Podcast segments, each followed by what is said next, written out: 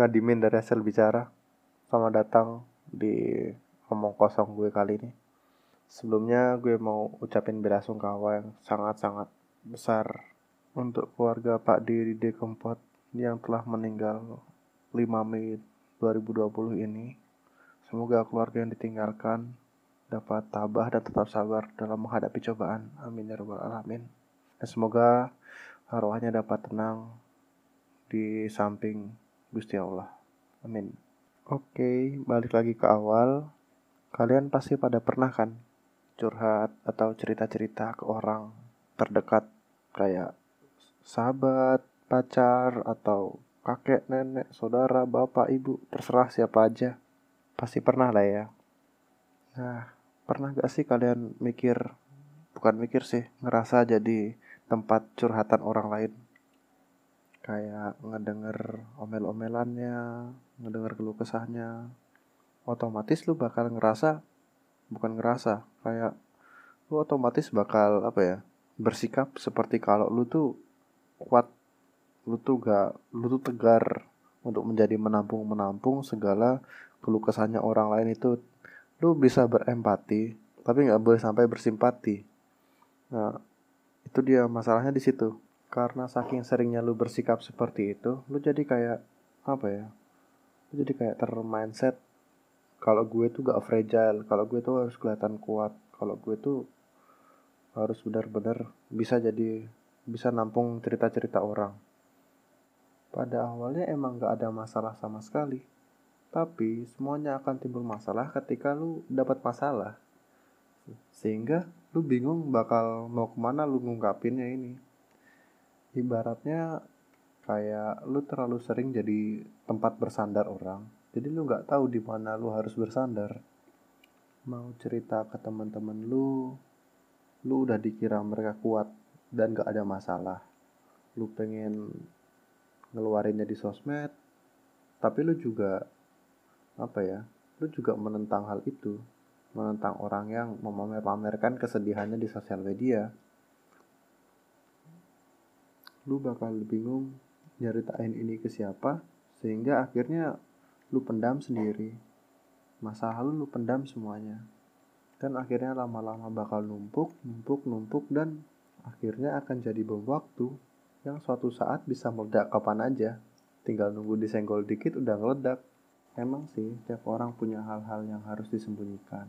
Kayak sifatnya personalitinya kebiasaan-kebiasaan buruknya mungkin ada beberapa beberapa yang emang orang nggak boleh tahu. Dan kalau tunahan itu semua sampai nggak meledak pada saat waktu yang salah itu sih nggak masalah. Terlepas dari itu semua gue kagum sih dengan orang-orang yang bisa nerima curhatan orang lain begitu. Di saat lu belum selesai dengan masa lalu lu malah bisa nyelesain masalah-masalah orang lain. Keren sih itu menurut gue. Seenggaknya lu juga harus bisa ngeluarin ngeluarin segala unek-unek lu yang lu simpen dan gak tahu uh, ngeluarinnya ke mana. Karena kalau disimpan-simpan terus juga buat apa? Yang jadi masalah adalah ke siapa dan di mana lu ngungkapinnya. Udah kayak yang gue singgung di awal semua orang pada ngira lu terlalu kuat untuk dapat beberapa masalah tapi sebenarnya enggak lu juga fragile sama kayak orang-orang yang curhat sama lu. Lu juga fragile di aslinya. Lu gak ada kuat sama sekali. Lu cuma lebih berempati aja dari kebanyakan orang. Semua orang butuh tempat curhat tanpa terkecuali. Itu termasuk lu yang jadi tempat dia curhat. Karena berdasarkan teori kebutuhan Maslow anjay gue masuk teori dong. Di teori itu ada lima dasar kebutuhan manusia. Yang pertama, aktualisasi diri. Tuh, selanjutnya ada kebutuhan akan penghargaan, kebutuhan akan memiliki kasih sayang, kebutuhan akan keamanan, dan kebutuhan fisiologi. Mungkin untuk kebutuhan pertama, yaitu kebutuhan aktualisasi diri, lu udah punya lah ya, kayak moralitas, kreativitas, problem solving, dan penerimaan fakta lu udah punya semua. Nah, pada poin kedua yaitu kebutuhan penghargaan. mungkin lu udah dapet nih kebutuhan-kebutuhan ini mungkin ada beberapa yang lu ada tapi ada beberapa juga yang lu kurang karena mungkin lu udah ini udah respect of other lu udah nggak bisa ngehargain orang lain dan lu juga udah dihargain oleh orang lain juga tapi lu gak punya confidence untuk untuk bercerita apa aja masalah yang lu punya. Nah yang selanjutnya adalah kebutuhan yang ketiga yaitu kebutuhan memiliki dan kasih sayang. Nah untuk kebutuhan kali ini mungkin banyak berperan dalam bahasan kita kali ini. Soalnya kebutuhan akan kepemilikan, kebutuhan akan kasih sayang itu secara nggak langsung akan mempengaruhi bagaimana cara kita bertindak dan bersikap. Sebagai contoh, kayak lu sekarang yang lagi pengen didengerin ceritanya, kan lu juga butuh kan bagaimana rasanya disayang, bagaimana rasanya dimiliki oleh seorang, baik itu keluarga, temen, tapi sayangnya lu gak dapet semua itu. Dan akhirnya lu mulai bertindak caper. Baik secara langsung ataupun tidak langsung. Selanjutnya untuk kebutuhan akan keamanan. Keamanan di sini tuh keamanan personal, keamanan kerja, keamanan kesehatan, keamanan properti dan lain-lain. Mungkin beberapa dari kalian udah ada yang di fase gak mau cerita karena lu takut semua semua cerita lu itu bakal kebongkar bakal kesebar dan lu jadi kayak ngerasa nggak aman ngerasa insecure untuk cerita ke orang lain and that's not okay lu gak baik-baik aja. Lu seenggaknya butuh percaya orang lain dulu. Seenggaknya gimana lu bisa dipercaya kalau lu nggak bisa percaya orang lain? Dan yang terakhir kebutuhan fisiologis. Nah, kebutuhan fisiologis ini nggak banyak gue jelasin ya, karena udah dijelasin pas SD kalian mungkin.